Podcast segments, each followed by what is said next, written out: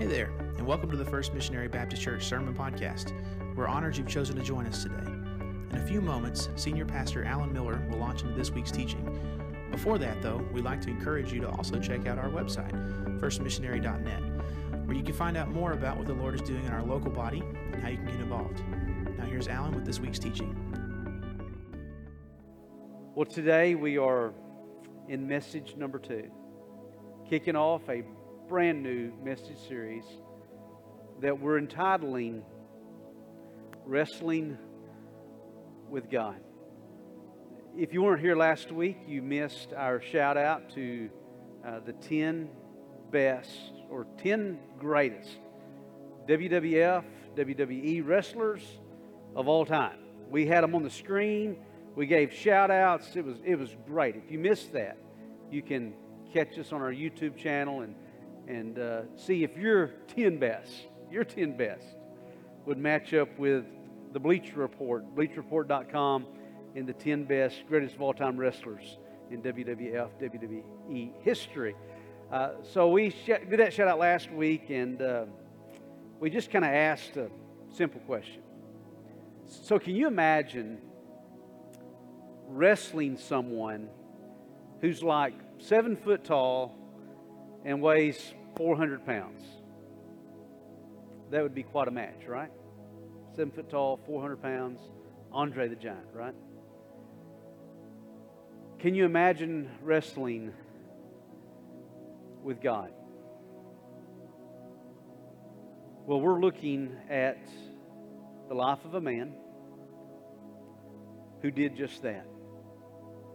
At least on one night, a night he in his lifetime would never forget. He wrestled with God. And the scripture tells us that before this particular wrestling match occurred, that he was fearful and he was distressed. Uh, there was an encounter that was coming in his life. An encounter with his brother. And his relationship with his brother had been contentious and full of conflict since they were born. In fact, the scripture tells us that he even wrestled with his brother in the womb. They were twins. His name is Jacob. The name Jacob means supplanter, or the one you who usurps. In other words, his name, his name means the one who will like break rank and skirt around to get what he wants. His brother is Esau. Esau is the firstborn. And the scripture tells us that Jacob was his mother's favorite. Esau was his father's favorite. Esau was like a hunter. He was a, a man's man. He was an outdoorsman. And on one particular occasion, he had been out hunting. And he came in and he was hungry, and his brother Jacob had made a pot of lentil stew. And Esau was hungry, and he said to his brother, he said, "Hey, I'll tell you what. If you'll give me some of that stew, that lentil stew, then I'll give you in exchange my birthright." The firstborn son in Israelite uh, custom and culture would receive a double portion of the inheritance from the father. So Esau offered that to Jacob. And then later, when their father Isaac came to the end of his life, and it came time for him to bless his sons,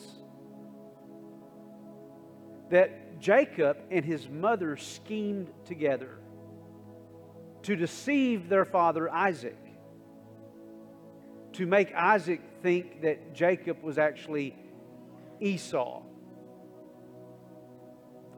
And so that Jacob would actually get the blessing from his father.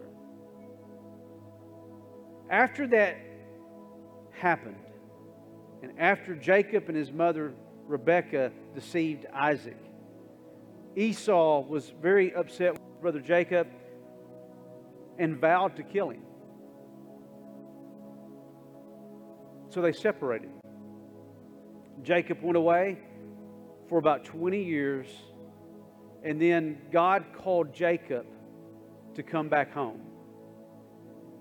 Jacob knew, in coming back home, he knew, he knew, I'm gonna, I'm gonna have to deal with my brother Esau.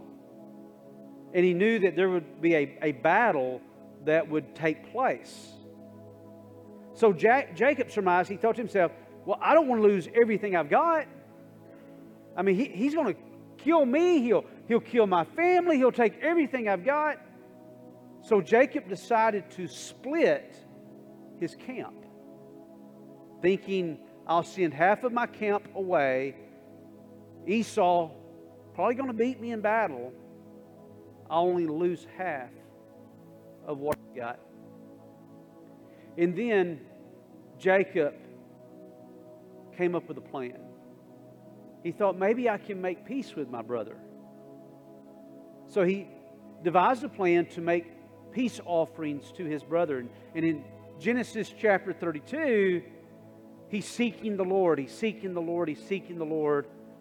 And he comes up with this plan, and then Jacob gets along with God. And that's where the wrestling match takes place. And this is a question that we're pondering, okay?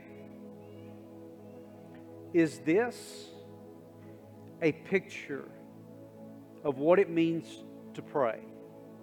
Of what it means to seek God with everything you've got?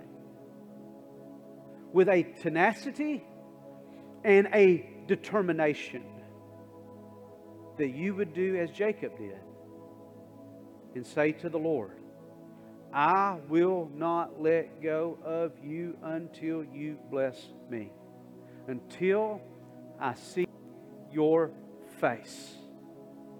I'm not letting go. Is this a picture of what it means to pray? You know, prayer is a wonderful thing. It's a great gift to us from God. But prayer is also very mysterious. How does pr- prayer work? I mean, if I've got ten friends praying for me, is God more likely to hear that prayer than if I have only five friends praying for me? What if nobody prays for me? Do I even have a chance? Does prayer change God? Does prayer change me? Just, just how does prayer work? Could it be, could it be that if I would, in persistence and determination, seek God, would He honor that? And in time, show me His face and answer prayer. Well, beginning in verse twenty-four, when Jacob was left alone, the scripture says, a man wrestled with him until daybreak. When he saw that he had not prevailed against him, when, when the man saw that he had not prevailed against Jacob, he touched the socket of his thigh. He, he touched his hip. He puts a wrestling move on Jacob and touched the socket of his hip. So the socket of Jacob's thigh, his hip, was dislocated while, notice this, while he wrestled with him. Jacob wrestled the man with a dislocated hip. Now you tell me, was that not determination? I'll learn how to wrestle with God, and I will learn how to seek His face in the midst of pain. Then he said, the man, to Jacob, let me go, for the dawn is breaking. But he said, I will not let you go unless you bless me. So he said, what is your name? And he said, Jacob, which we know means supplanter, the one who skirted around to get what he wants. He said, the man to Jacob, your name shall no longer be Jacob, but Israel. For you have wrestled, you have striven with God and with men and have prevailed. Then Jacob asked him and said, please tell me your name. But he said, why is it that you ask my name? And he blessed him there. So Jacob named the place Peniel. And we'll talk about in a minute what that means. So Jacob named the place Peniel, for he said, I have seen God face to face, yet my life has been preserved. Now the sun rose upon him just as he crossed over Peniel, and he was what? What was he doing? He was what? He was limping on his thigh. He was limping on his hip. And, and he would, for the rest of the days of his life, he would walk, he would walk with a limp. Therefore, to this day, the sons of Israel do not eat the sinew of the hip, which is on the socket of the thigh, because he touched the socket of Jacob's thigh in the sinew of the hip. In other words, the nation of Israel to never forget what took place with Jacob. They would change their dietary laws and restrictions, and they would forever regard that touching of God on that place as a sacred thing. God, as we come to this text today, as we begin to ponder and to think about what it means to wrestle with you in prayer. Father, I pray that you would teach us today. We are dependent upon your Spirit.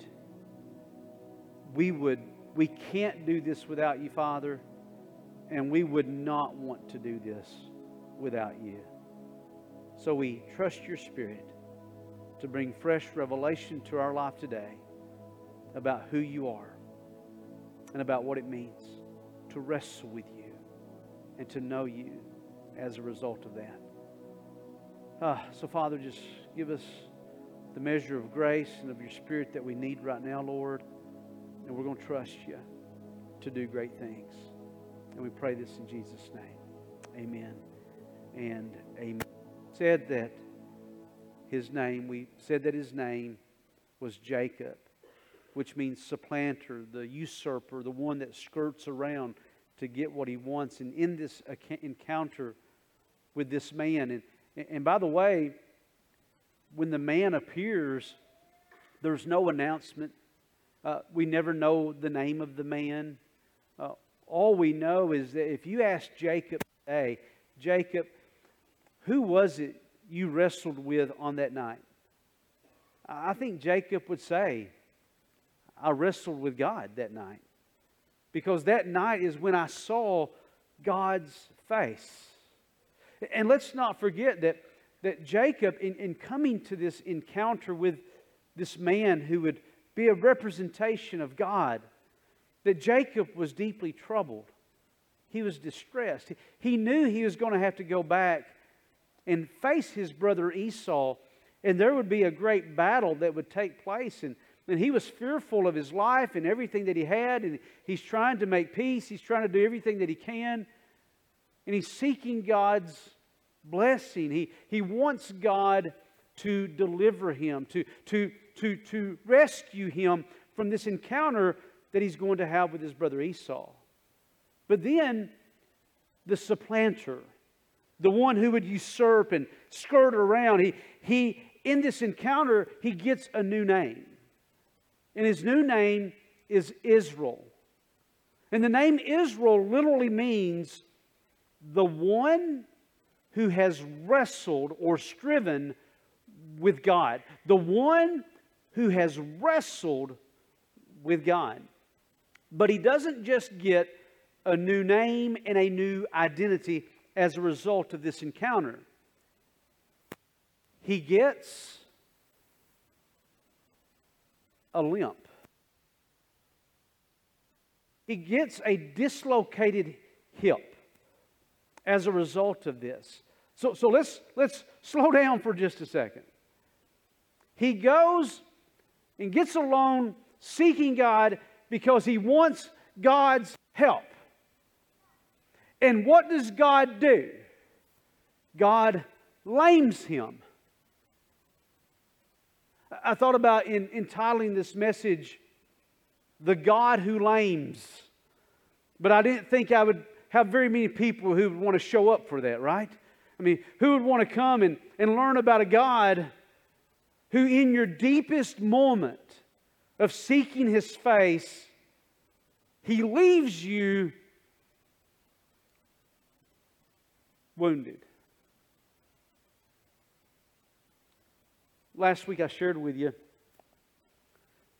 that several years ago a friend of mine said to me, he said, "Don't trust a man who walks without a limp." This is a figure of speech. Don't trust a man who walks without a limp. It's implied that people who walk with limps, they have something to offer. Maybe today you walk with a limp. Maybe your limp today is abuse that you experienced as a kid in your home. Maybe that's followed you all the days of your life. You, you don't walk the same because of that experience.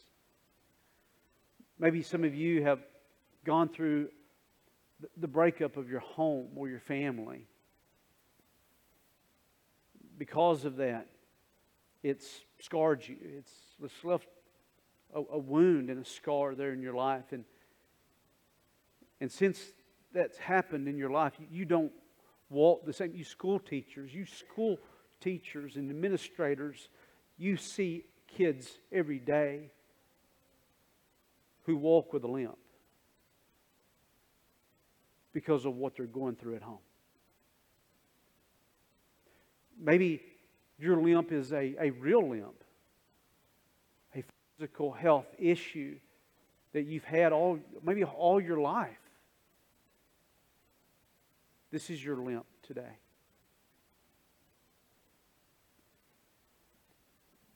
Maybe you lost somebody.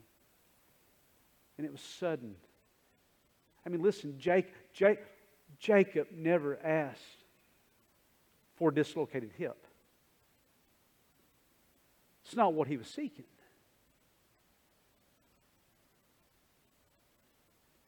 Something happened to you. It hit you. It blindsided you. It came unexpectedly. You never asked for it. You never wanted it. But today you walk with a limp because of it. There's things about you that are trustworthy because you walk with a limp. It could be anything that's affected you in your life. For one, someone who walks with a limp is someone who has definitely experienced pain in their life. Because of that pain, hopefully, they have wisdom of life. They have wisdom of life because they went through this experience. They, they, they learned some things because of this. Hopefully, someone who walks with a limp is someone who has themselves, like Jacob, wrestled with God in their life.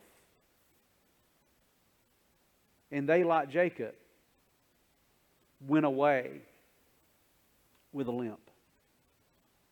Here's something else that we know about people who walk with limps. I think this is huge. This is extremely important. In fact, this might help you to begin to really heal and to move forward with your limp. The man who walks with a limp is better able to help another who will also walk with a limp because of their pain. A person who walks with a limp is better able to help someone else who will walk with a limp because of the pain that they're going through in life. Because that person can say, hey, I know. I've been there. I've experienced that. No, I was like you. I, I, I, I, I was like you. And I know the hurt. Now let me share with you some wisdom that helped me to get through. Some of you today, some of you today are getting through. You're getting by with your limp because other people who limp too are walking with you. And you're learning that two people who walk with limps can get through life together better than someone who walks with a limp can do it all by themselves. But it's really strange that God would lame Jacob. I mean, Jacob is, is getting ready to go into a battle, right? I mean, if you're going into a battle, you know you're going into a battle, you know you're going into a fight. What kind of shape or condition do you think you want to be in? You want to be in the best shape or condition that you can be in, right? I mean, you, if you know you got a battle coming up, you're probably going to start training. Maybe you're going to work out. Maybe you're going, I'm working out because it's my New Year's resolution. I don't know. You're training, you're wanting to work out, you're wanting to get ready. You're going to strengthen your muscles. Start running in the mornings. Getting some cardio in. Hey, I got a battle ahead. I'm, I'm going to be the best that I can be. Get out my sword.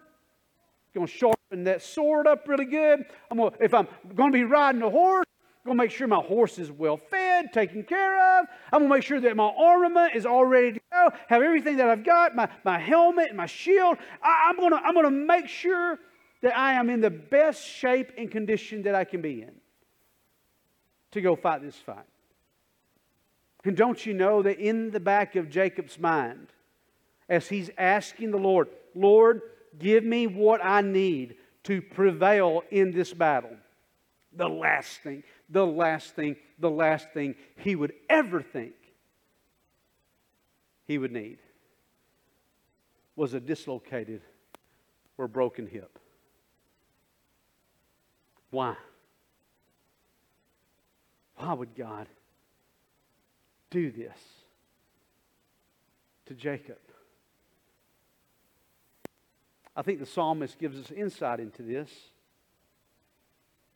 The psalmist said in Psalm one forty-seven, verses ten through eleven,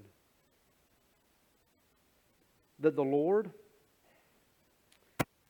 He does not delight in the strength of the horse. He does not take pleasure in the legs of a man, which means God is not impressed by your strength. He's not impressed by your ability. He's not impressed by what you can do. No, He does not take pleasure in the legs of a man. Yet, in verse eleven, the Lord favors those who fear Him, those who wait for His loving kindness. So could it be that Jacob, in preparing for this battle with his brother, and he's thinking about, oh my gosh, I got to be in the best shape and condition I can be in, and, and he and he could build himself up and get his muscles strong, and the next thing you know, Jacob is going, I can do this. And you tell me,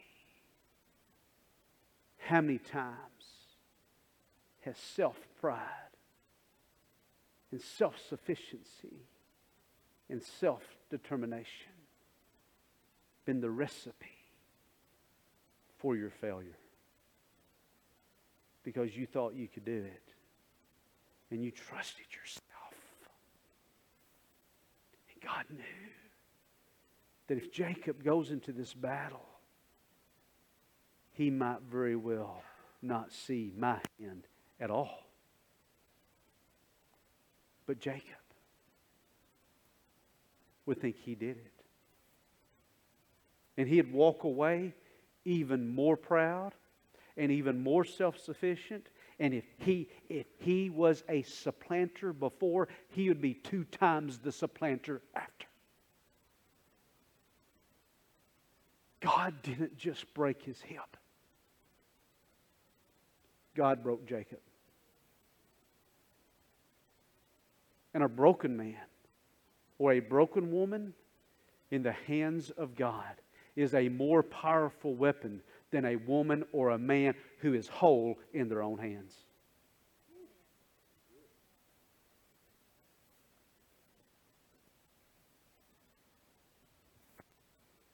If you know that, then would you wrestle with God? Would you say to the Lord, Lord, whatever you got to do, do it. Break me. Break my pride.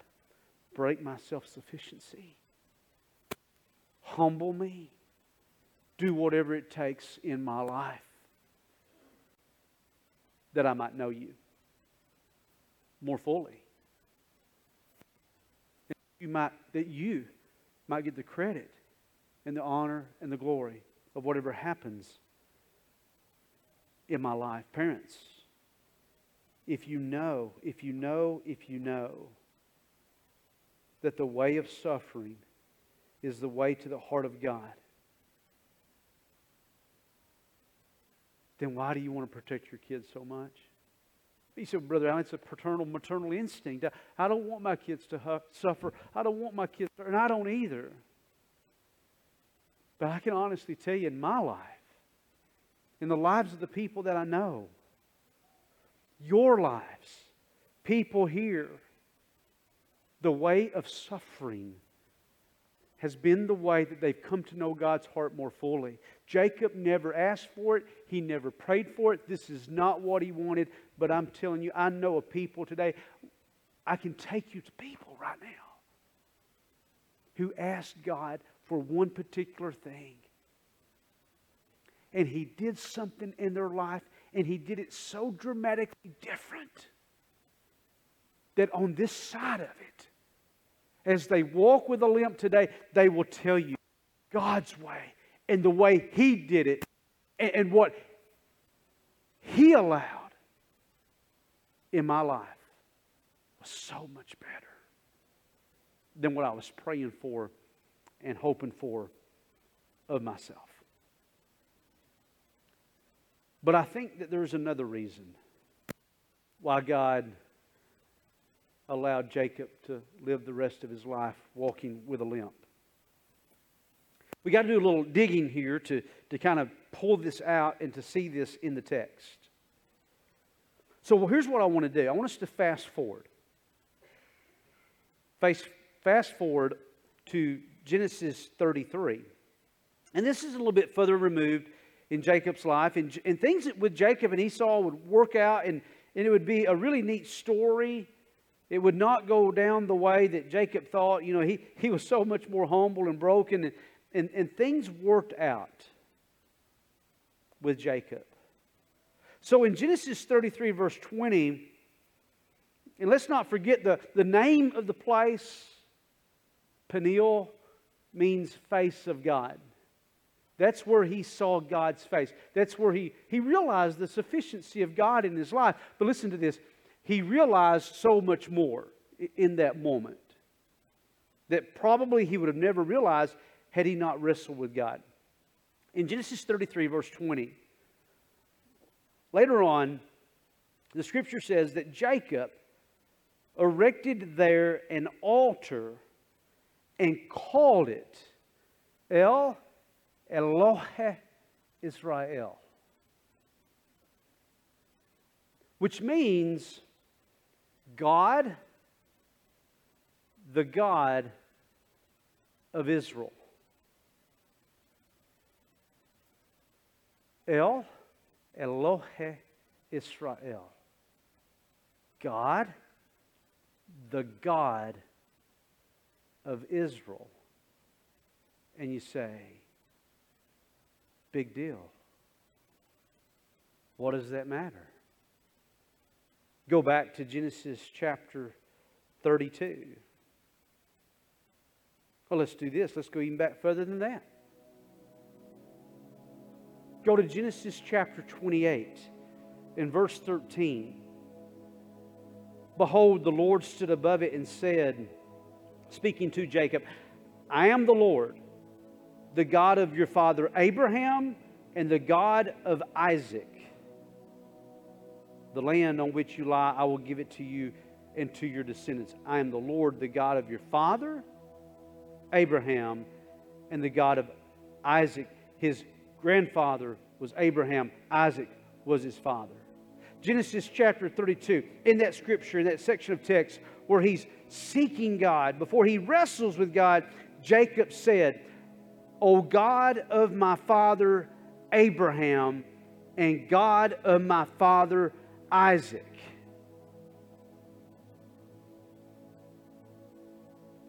You see, he was the God of Jacob's grandfather. And he was the God of Jacob's father. He was the God of Abraham. He was the God of Isaac. But he was not the God of Israel until Israel wrestled with God. And God showed him his face.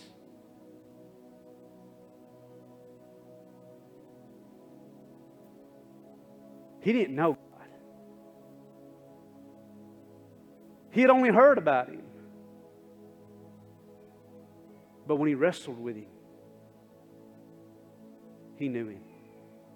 Similar situation is described with Job. Job.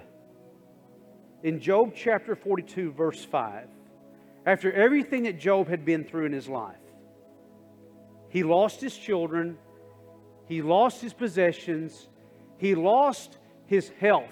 Job suffered completely because in the ancient world, he suffered in every way a man could suffer. Everything of his life had been touched by pain. So in Job chapter forty-two, verse five, this is what he says to the Lord. He says, I have heard of you by the hearing of the ear. But now, my eye sees you. I've heard about you what others have seen,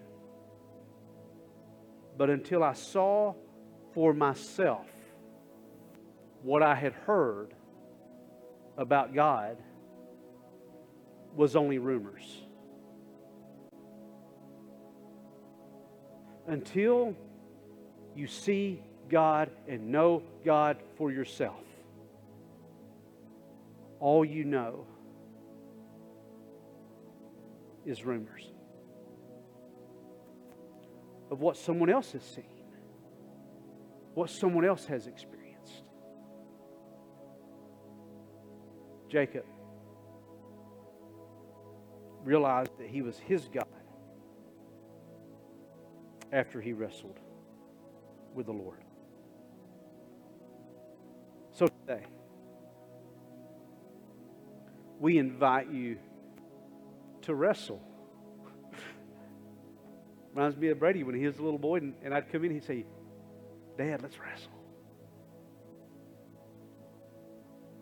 When's the last time you wrestled with God? Have you ever wrestled with Him? Have you ever, with everything that you've got, tried to lay hold of Him? And you grabbed Him and you said, God, I'm seeking You for some things in my life. I'm not letting go until I see Your face. God, I don't want You to be my dad's God. I don't want You to be my granddad's God. I don't want You to be my preacher's God or the Sunday school teacher's God. I don't want You to be the God of the little old lady down the street. God, God, I want You to be my God.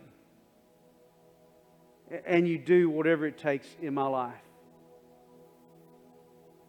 so that I can say you're the God of mine. Thanks for joining us on the First Missionary Baptist Church Sermon Podcast. That's it for this week's teaching, but you can always find more on our website, first missionary dot net. We'd also like to encourage you to like us on Facebook, follow us on Instagram and Twitter, and subscribe to our YouTube channel. If you benefited from this week's lesson, be sure to share it with your friends and family, then leave a rating and review on your favorite podcast app. Thanks again for listening, and God bless.